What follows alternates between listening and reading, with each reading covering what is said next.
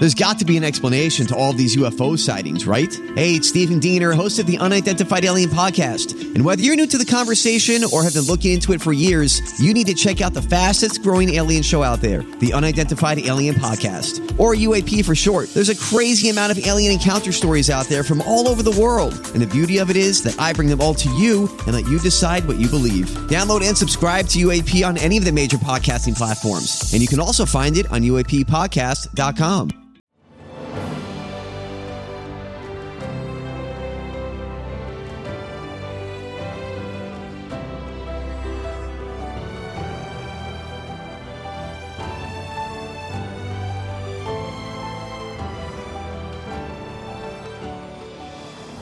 Welcome to the newest episode of Beyond the Fame with Jason Fraley. I'm your host, Jason Fraley, picking the brains of the top filmmakers, musicians, and artists of our time. Country music legend Marty Stuart plays the Birchmere tomorrow night in Alexandria, Virginia. I spoke to Stuart when he previously played the Birchmere in October of 2020, his first tour since the start of the pandemic, as well as his memories of hits like Burn Me Down and his participation in Ken Burns' PBS docuseries Country Music.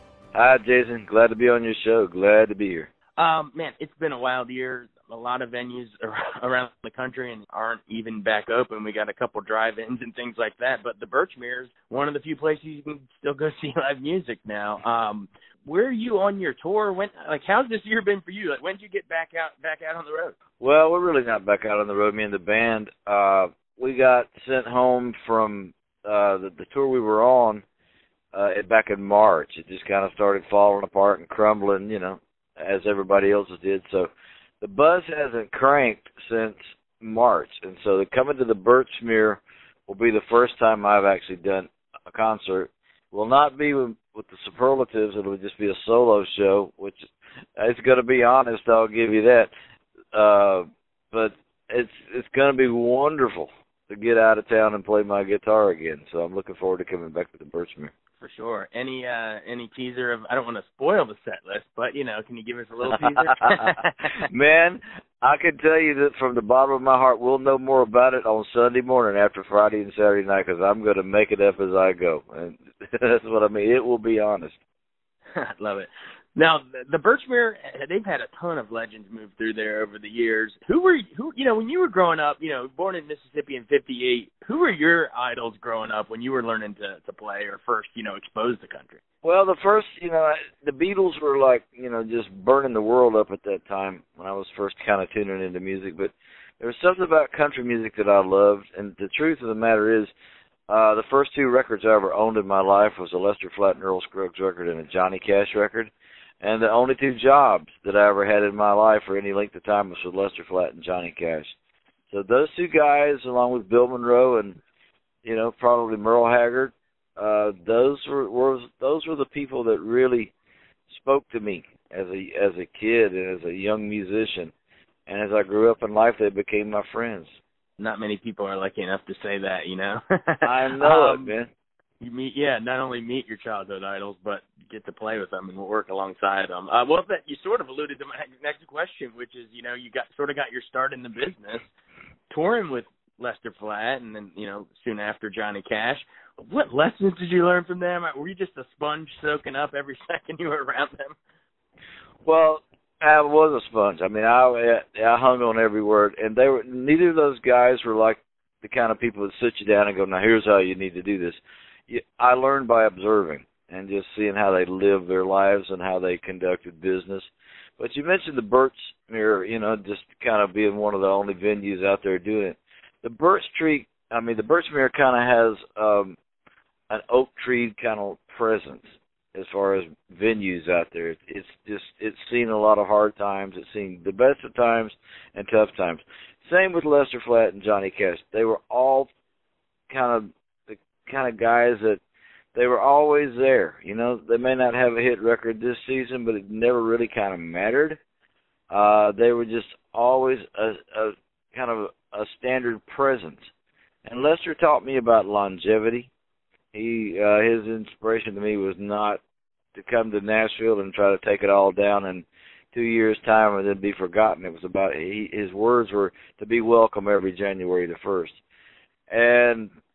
life lesson. And Johnny Cash, the thing I picked up off of J.R. I called him J.R. More than anything was he was fearless when it came to creativity. He was absolutely fearless. If he believed in a song or a concept or a tour or whatever whatever he was doing and nobody else believed it, never deterred him. He just went right ahead and took care of it and did it.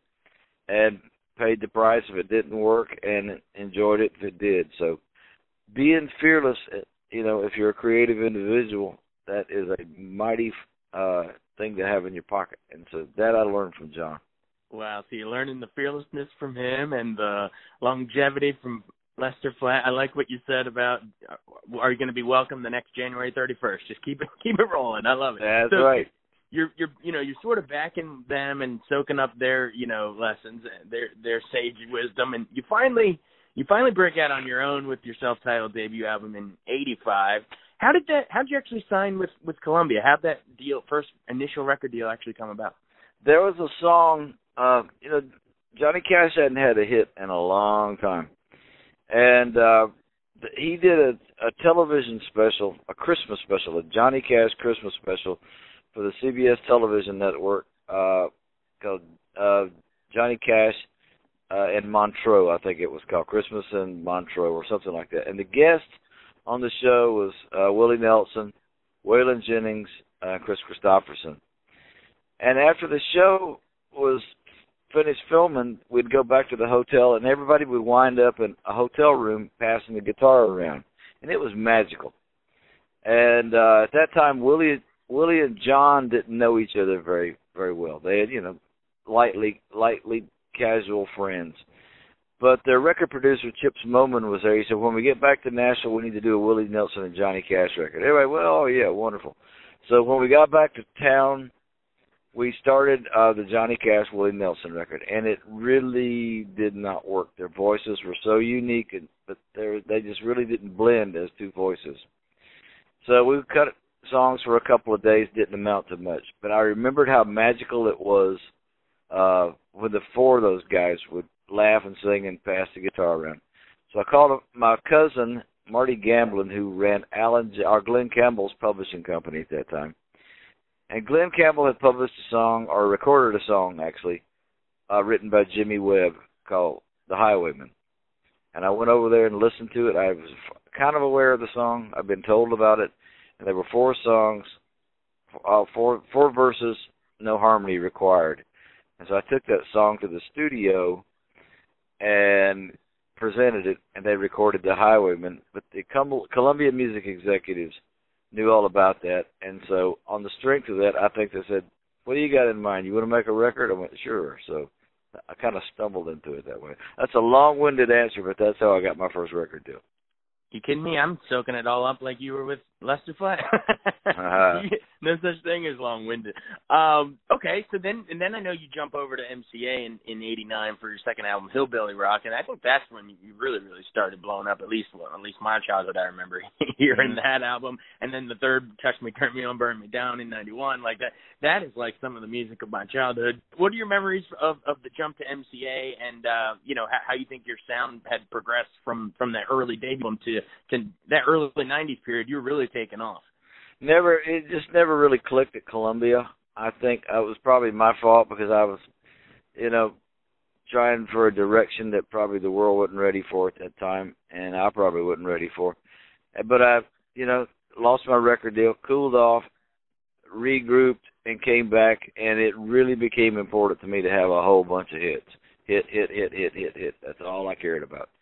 And we hit a groove at uh MCA, me and the team, and Hillbilly Rock, and all those songs started coming, and I liked it. It gave me a excuse to get a bus and a band and some cowboy clothes and go up and down the road and play music that I loved and believed in.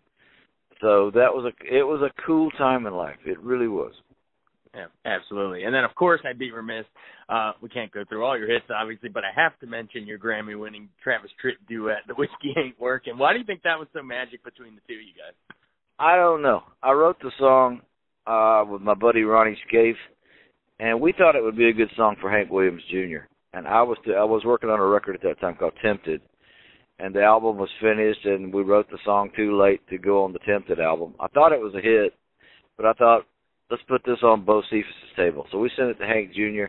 He didn't particularly hear the song as a hit, so I was going through uh, a Burger King drive-through in Alabama one day on the road, and I heard this voice come on my radio, and it was singing a song called "I'm a Member of the Country Club." I went, whoever that is singing, that's a good place for that whiskey song.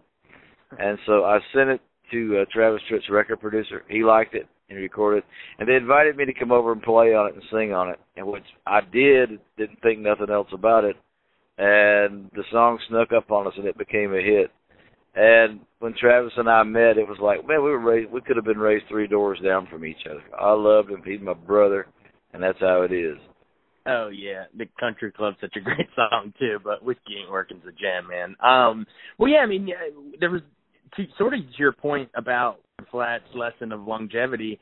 You know, you continued to you've won Grammys in like multiple decades. You know, same old train, Foggy Mountain Breakdown, Hummingbird. Like you keep winning them. I feel like every every few years you turn into the Grammys and Marty Stuart's picking up another. One. But what you know, how satisfying is it to you know after Lester Flatt's advice that you have been can actually look back on your career and that sort of came true. You've been continually honored over the decades. Well, uh, it's it's it, it's a I don't know. I can't explain it other than I get up and go to work every day. But I know the mission in, at hand now is not so much about you know racking up one more this or racking up one more accolade here or there, but it's about passing it on. It's about looking around and when I see young songwriters or I see young artists, me and my wife Connie, we both are very tuned into how much young artists need encouragement. They need, you know, guidance if if asked. Uh anything we can do to help young artists to pass it along and especially when it comes to uh traditional country music. It's a it's a great thing to be able to hand it to somebody else because we have to keep this thing going. I I love that. Yeah, yeah. But speaking of that, you know, before we run, you know, just sort of in closing, I had to compliment you on the Ken Burns documentary. Well, thank you. That was just an amazing piece of work. Well, it's a life work. It was a labor of love for me. Uh, we worked on that show for like eight years, but I love Ken Burns' work. He and his team are just the best of the best of the best. And once they're finished with the subject, it is done, and it is a part of American curriculum from then on and he specializes in um, bringing to our attention, I say our as American people, uh, stories and subject matter that we may not know or think too much about, but by the time he's through telling us about it, we understand how important it is us and each other, and as, as as just our culture. And so I knew that when he was through with country music, country music would have a whole lot more people that knew about it, was interested in it, and fallen in love with it. So it was a win-win for everybody. Now, do you have speaking of that documentary, do you have something that you either that your favorite sort of trivia that either you shared on there or something that you learned from watching it that you had no idea before? I tell you what I learned on that show. Uh my wife Connie Smith who came to my hometown to sing when I was a kid. She sang at a, at a at the Choctaw Indian Fair in Philadelphia, Mississippi. And for years and years and years, I have told the story that on the way home from seeing her that night, I told my mother I was going to marry her, and I've told that I was 12 years old. So when we were fact checking the Ken Burns show, they said an 11 year old, you know, Marty Stuart went to see. I said, I said, guys, hold on, I think you're wrong. I think I was 12. They said, no, you were 11 and I had been telling it long, wrong all these years. They did the math and they proved me wrong. that was one of the biggies that I learned on that show. Well, I'm glad that they got it corrected for the record, for the curriculum, as you said. Me so, too. Awesome. Well, hey, uh, we'll let you run. I know you're a busy man, but thanks for you know stopping in and spending a little time with us, and we look forward to you at the Birchmere. Jason, thanks for letting me be on your show. Have a great day. Stay safe. All right. Thanks. Adios. Thanks so much for listening to Beyond the Fame with Jason Fraley. Our theme music is Scott Buckley's Clarion. Remember to give us a five star rating if you like what you hear. We'll see you next time.